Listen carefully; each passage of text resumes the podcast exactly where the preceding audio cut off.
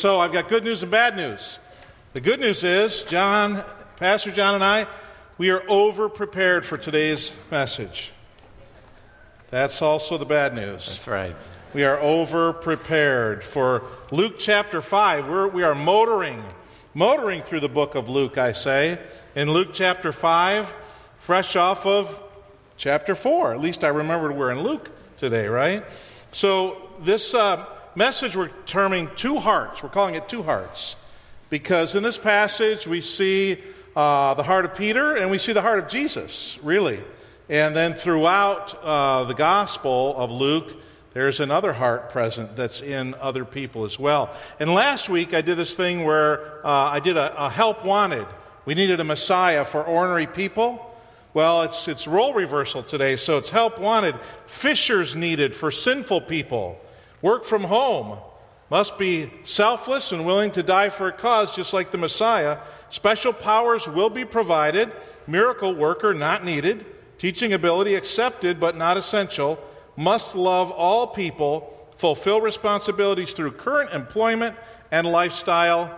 Apply at heavenhelpwanted.com. That's pretty good. I like that. Thank you, John. Thank you. At least there's somebody on my side this morning. At least somebody.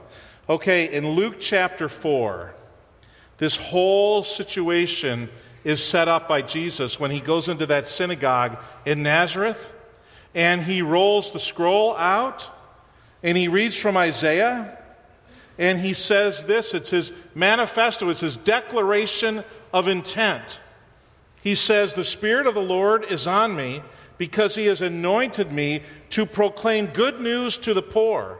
He has sent me to proclaim freedom for the prisoners and recovery of sight for the blind, to set the oppressed free, to proclaim the year of the Lord's favor.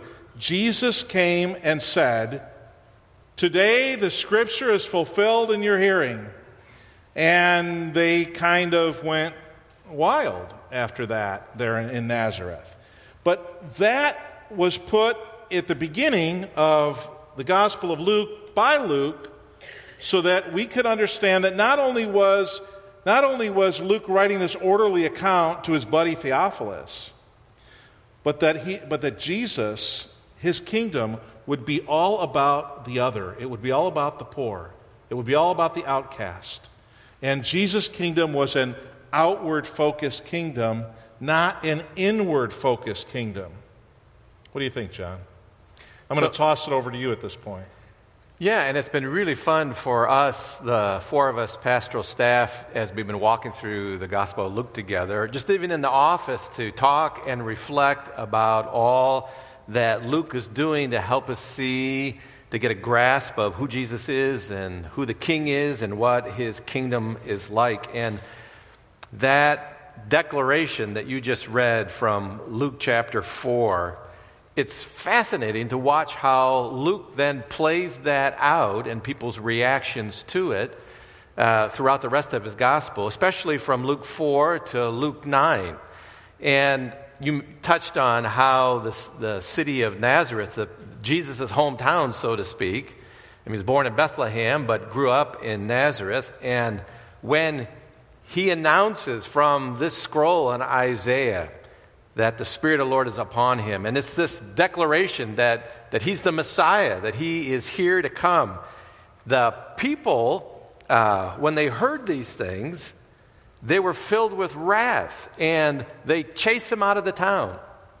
This is followed right up with Luke as he then goes, Jesus then goes to Capernaum, and as he's uh, reading and preaching in the synagogue, Luke record, records for us how this man who's demonized, who has an unclean spirit within him, and that spirit also cries out in Jesus' presence. You know, what have you to do with us? And in a sense, saying to Jesus, Leave, depart, we don't want you here. And just as the Nazarites declare, Jesus, get out of here. So this demon possessed man says the same thing too. He shouts out in his presence. You'd even kind of use this voice last week when you were talking about it about, you know, uh, leave us. We don't want you and what you're bringing. And then how Luke records a couple of events here where he heals some people. In fact, he goes in Simon Peter's house and he, uh, Jesus uh, heals his uh, mother in law. And then Jesus declares that, that he must go to other places to preach the good news of the kingdom. And then we have this chapter 5, where we have another encounter where someone cries out to Jesus, Depart from me. It's kind of like the third person uh, in line, but this time it's different, as we'll see as we'll read through this passage, that there's something going on in the heart of this one that Jesus perceives, and Jesus then initiates something new with him. But it's just fascinating how Luke is walking us through his entire work. You know, Luke's doing more than telling us what's happening. He's not just giving us kind of like this blow by blow play, then Jesus went here and then Jesus went there. But Luke is very purposefully selecting things from the life of Jesus that he packages, guided by the Spirit of God, to say something to us unique about Jesus and his kingdom that as we read through it and begin to see all these linkages, it's really been fun for us as a staff to reflect on that together and try to hear more clearly, as clearly as we can, what God is trying to say through us through Luke in this book here. So, how about if we read that passage? Let me borrow actually your Bible. You've got the version that's up on the screen. So, if you do have your Bible, open it up to Luke chapter 5. And let's read 1 through 11 to kind of see this next picture, this next event that Luke has for us on the horizon as he records it here. So, verse 1 begins One day, as Jesus was standing by the lake of Gennesaret, the people were crowded around him and listening to the word of God. He saw at the water's edge two boats left there by the fishermen who were washing their nets. He got into one of the boats, the one belonging to Simon, and asked him to put out a little from the shore. Then he sat down and taught the people from the boat. When he had finished speaking, he said to Simon, Put out into deep water and let down the nets for a catch. Simon answered, Master, we've worked hard all night and haven't caught anything. But because you say so, I will let down the nets. When they had done so, they caught such a large number of fish that their nets began to break. So they signaled to their partners in the other boat to come and help them, and they came and filled both boats so full that they began to sink.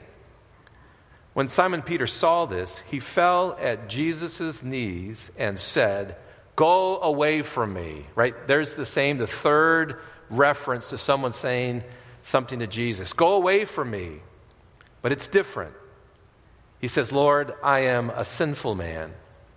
For he and all his companions were astonished at the catch of fish they had taken, and so were James and John, the sons of Zebedee, Simon's partners.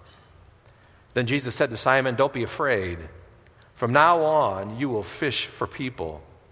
So they pulled their boats up on shore, left everything, and followed him. That's a great passage that Jesus gives that reveals uh, the heart, not only the heart of Jesus, but also the heart of Peter as well. Yeah.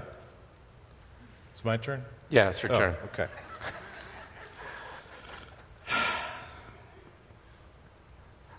We're so over prepared. There's so much, you know, we read through it and it just goes fast, right? Oh, we've heard this before, and you get to the end of it. There's so much stuff in this passage. And John just, just talked about how Luke decides what to put in, and he also decides what to keep out. You remember what John said at the end of his gospel? Not you, but the Apostle John? He said, You know, I, I can't put everything in that Jesus did. I mean, the, the whole world couldn't contain the scrolls if I were to tell everything that Jesus did. But Luke decides to tell just this stuff. Just this stuff. And, and so the, the way it starts, I like the way it starts. One day, as Jesus was standing by the lake.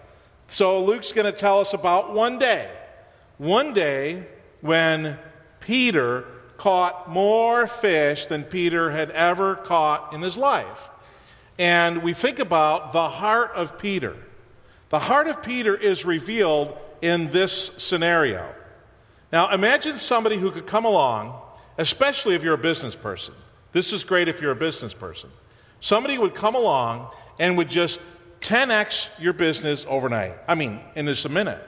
Well, not a minute. I suppose it took them a few minutes to get out there and to drop the nets. So Peter's heart is revealed. Hey, we've been doing this all night, but because you tell me, Lord, we'll, we'll do it again. So there his heart is revealed. He, he's not ha- he has no expectation that there's going to be anything good, but he likes Jesus. Maybe, probably, he probably doesn't love him yet, but he likes him and he respects him. And he decides he's going to do it just because he said so. And then, when they got the haul, hey, Jesus, hey, there's this little contract here. Why don't you sign this and we'll go into business together? You and me, baby, we'll go out on the lake every day, maybe, maybe every hour. We'll fill these boats to overflowing, and we're going to make a lot of cheddar. We're going to be rolling in it. Now, if he had cha-ching, cha-ching, cha-ching, if he had money signs in his eyes, Jesus is a cash cow. He, I, I guarantee you, you can ask Peter when you get there. I guarantee you, I promise you, I promise you, he had never seen that many fish in a catch before. Not where two boats are starting to sink. I mean, he could catch fish, but these things were jumping over themselves to get into the net. And the boats were sinking. He'd never seen that kind of a take before. So his heart is revealed. What does he say? He says, Jesus, get away from me. I, I'll tarnish your image. You don't want to be around me. I'm a sinful man. I'm a sinful man. So, Peter's heart is revealed. But Jesus' heart is also revealed. Do you want to talk about Jesus' heart? Yeah, so his response to, to what Simon says is also fascinating in this little account that Luke is putting together for us. Because when he sees Peter fall at his knees, right, and declare that he is a sinful man, not worthy to be in the presence of the Lord, Jesus speaks over him these words Don't be afraid. Don't be afraid. And whether he's fearful of Jesus and the power that is displayed, or fe- fearful of Jesus because he recognizes that, that he himself is an impure man and Jesus is, you know, a holy figure, um, there's some measure of fear that is that Jesus sees revealed also in this, this, this humble expression Lord, depart from me, leave me, because I don't deserve to be in your presence. And Jesus simply speaks these words Don't be afraid. Don't be afraid. And then he says to him, From now on, you will be uh, catching men, you will be a fisher of men. And Jesus, in a word, changes Peter's whole reality. And in, and in fact, uh, it's not mentioned here, but Luke then carries on in the stories that follow that begins to unfold for us just what this king is like and what his kingdom is like. Because after this little episode, then Jesus uh, meets a leper who also falls at his face before Jesus, right? Also falls to Jesus' knees and says, uh, Lord, if you're willing, make me clean. And Jesus reaches out and he makes him clean. And then the next story is about a, a paralytic that Jesus heals. And over that man, we'll see in uh, next week that Jesus speaks over him, Man, your sins are forgiven.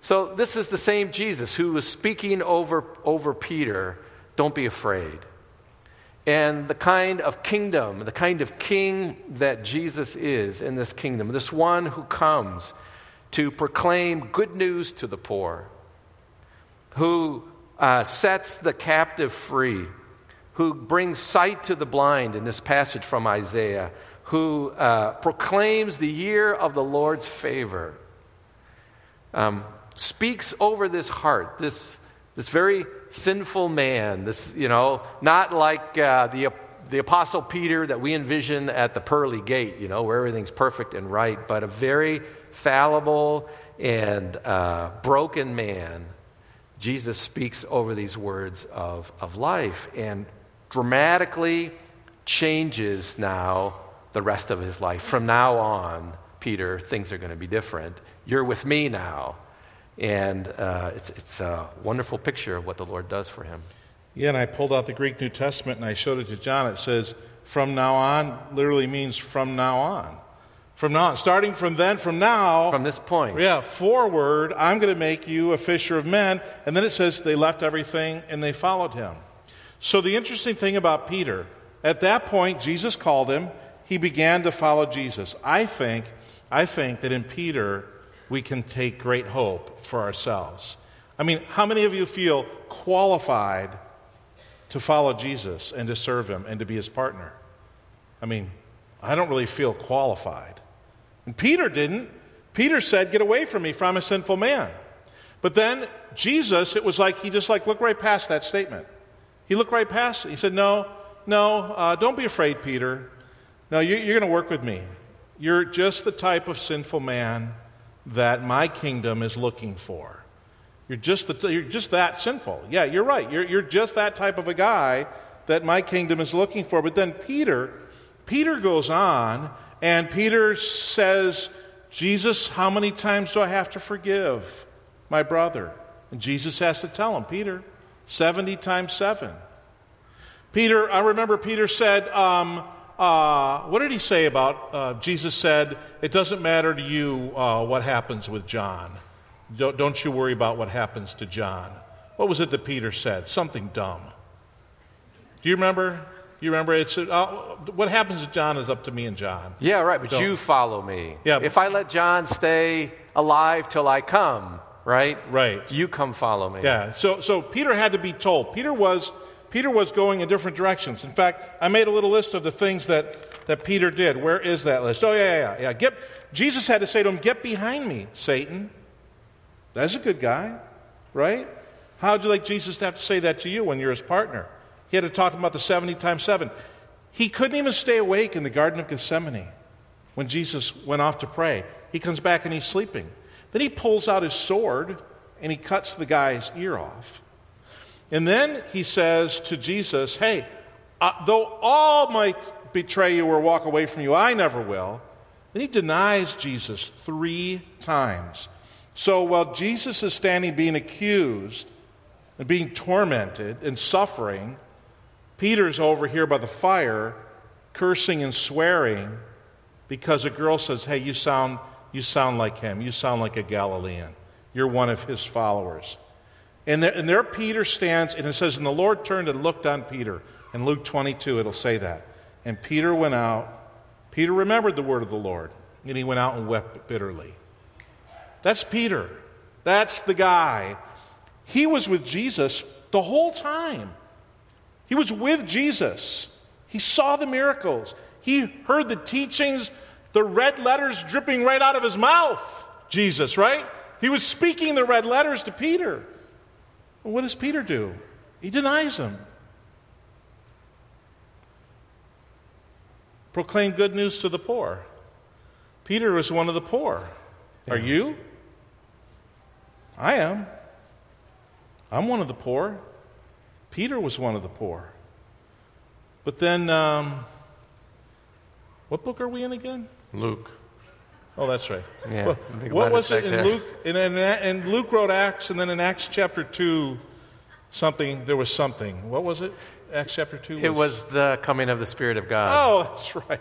That's right. The coming of the Spirit. So then something happened with Peter. Yeah, then. so there's this dramatic picture, right, where Peter stands up after the Spirit falls and he proclaims this, this message of who Jesus was. And there, Peter really has, he's a fisherman, right?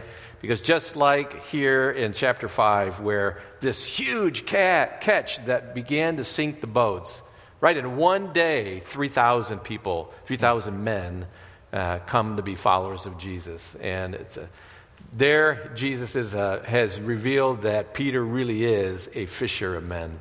But then, even after that, Paul has to rebuke him. Right. In Galatians, mm-hmm. right? Paul has to say, Peter, how come when your Jewish friends come along, all of a sudden you don't want to spend time with the Gentiles anymore? And, and Paul says, and I opposed him to his face. So now let me ask you are you okay to serve God?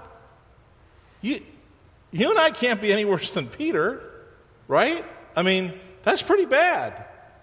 That's pretty bad. You and I can't be any worse than him. So we're qualified. We're, in fact, we're, we're exactly that kind of unqualified person that God will use, that God's going to use. And uh, John, you talked about uh, when we were looking through this, um, what, what is our church going to be, right, in a year, and two, and five years down the road? And you think that this passage speaks to that? Yes, so, like you said, Peter uh, is just the kind of man that Jesus was looking for. And even as you mentioned, you know, that I, I am the poor, he doesn't say it, he doesn't use those words, but his heart is reflected Depart from me, I'm a sinful man. And Jesus sees what's going on in his heart, and he declares those words Don't be afraid. From now on, you will be catching men. And at the heart of this call of to be a disciple, to be an apprentice to Jesus, to be a follower of Jesus, is this reality that God changes everything. He changes our, our values, He changes our focus, He changes our mission. That Peter is still a, a fisherman, so to speak, but he's not after fish anymore. That what he's really after is after people, men and women, and boys and girls. And right here, right at the first call of someone to come follow Jesus, is this awareness of what, what we are about, if anything, as a follower of Jesus, is be people who would fish for others. I, I tell you, that is a real challenge even for me. I mean, you would think, right here, you know, professionally, vocationally, we're pastors and we live at the church. Sometimes it feels like we do, right? We're here and this is what we're about. But in the midst of programs and keeping things going, it's very, very easy, even for me, for us to forget that what we are about is seeing people who are on the outside, right? The poor, um, those who are in captivity, those who are, are blind, those who are bound, those who are on the outside. And if anything, we should be about people whose hearts like this call, right? From now on, from now on, you will be a fisher of men. You will be about catching men and women and boys and girls.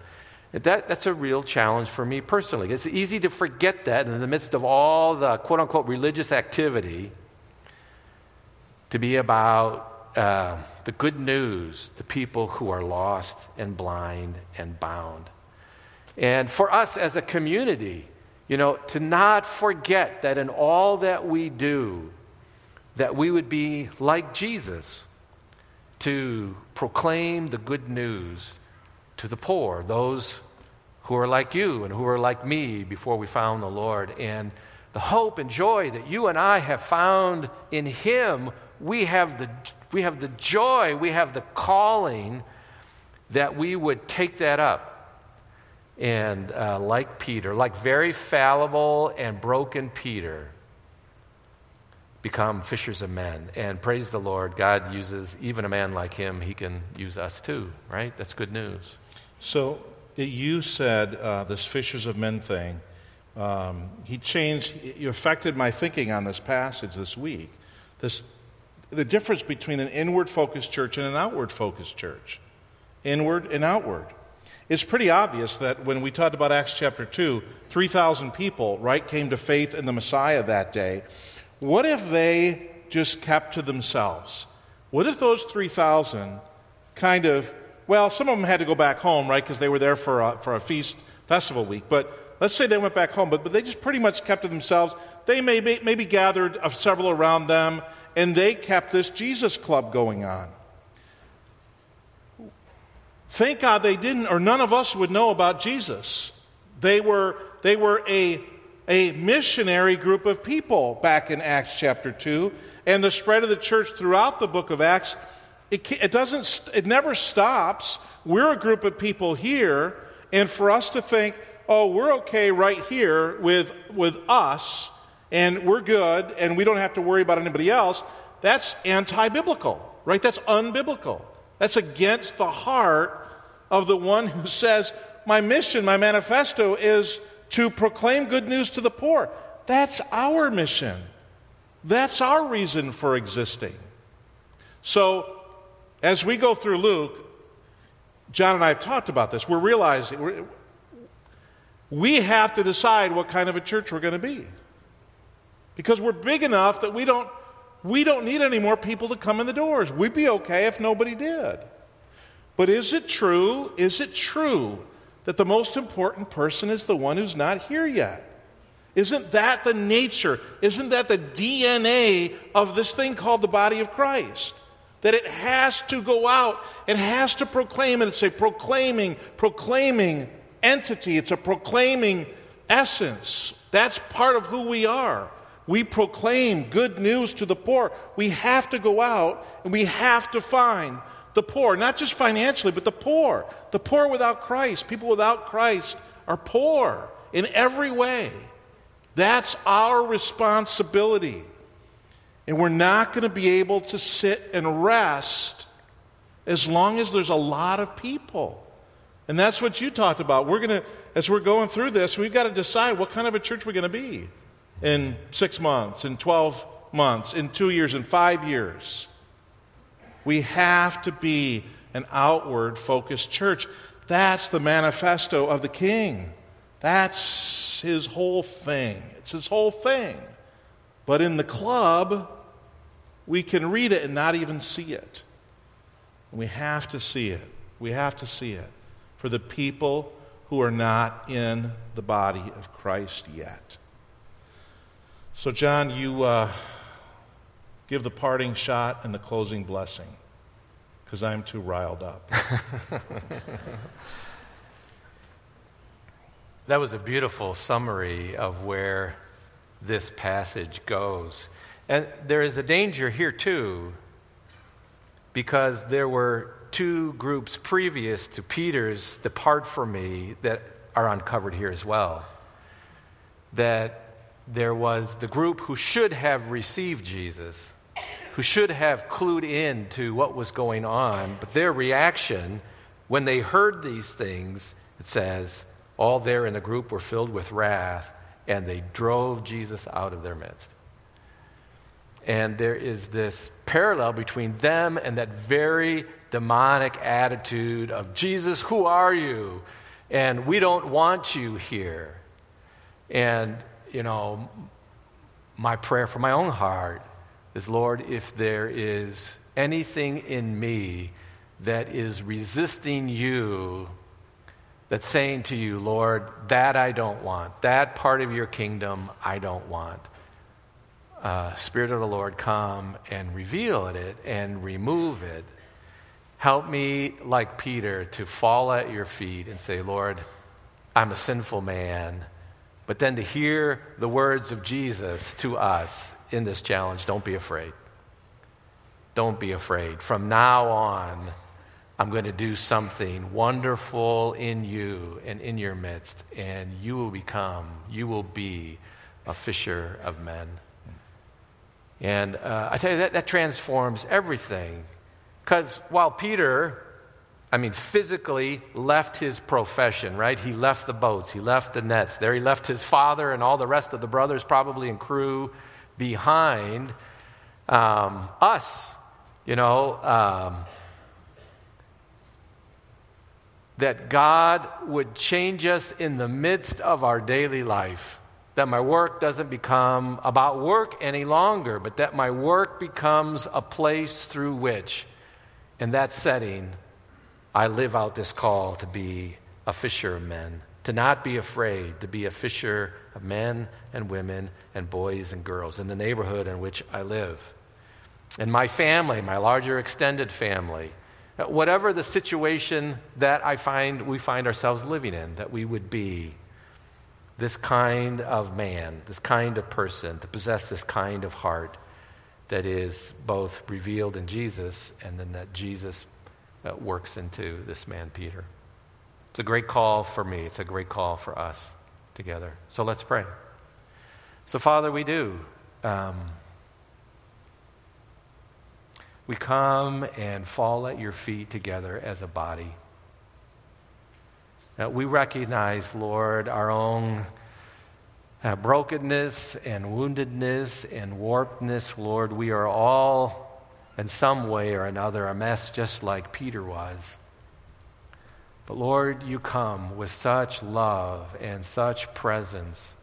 And you speak a word of be clean, and you speak a word of your sins are forgiven, and you come and you give us your spirit, and you change us, and transform us, and place before us this kingdom sized vision of being men and women, and even boys and girls who are about you and your mission and your business.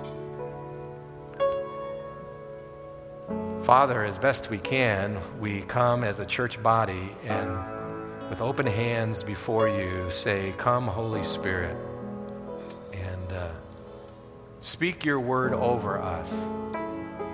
And give us eyes to see. Forgive us when our eyes become blind or when we become very inward focused. Jesus, you stepped right into Peter's boat. You knew exactly what you were doing. And so we would say, Jesus, come and step into this boat and call us afresh to be fishers of people, men and women, and boys and girls.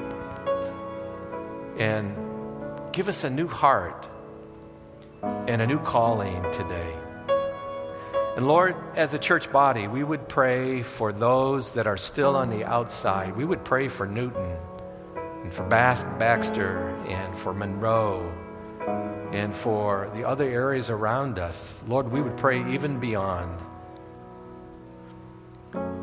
that uh, you would help us wherever we're placed, like Peter, to become fishers of men. Lord, we say again that we love you and uh, we invite you to do your good work in us. For Jesus, we pray this in your great name. Amen.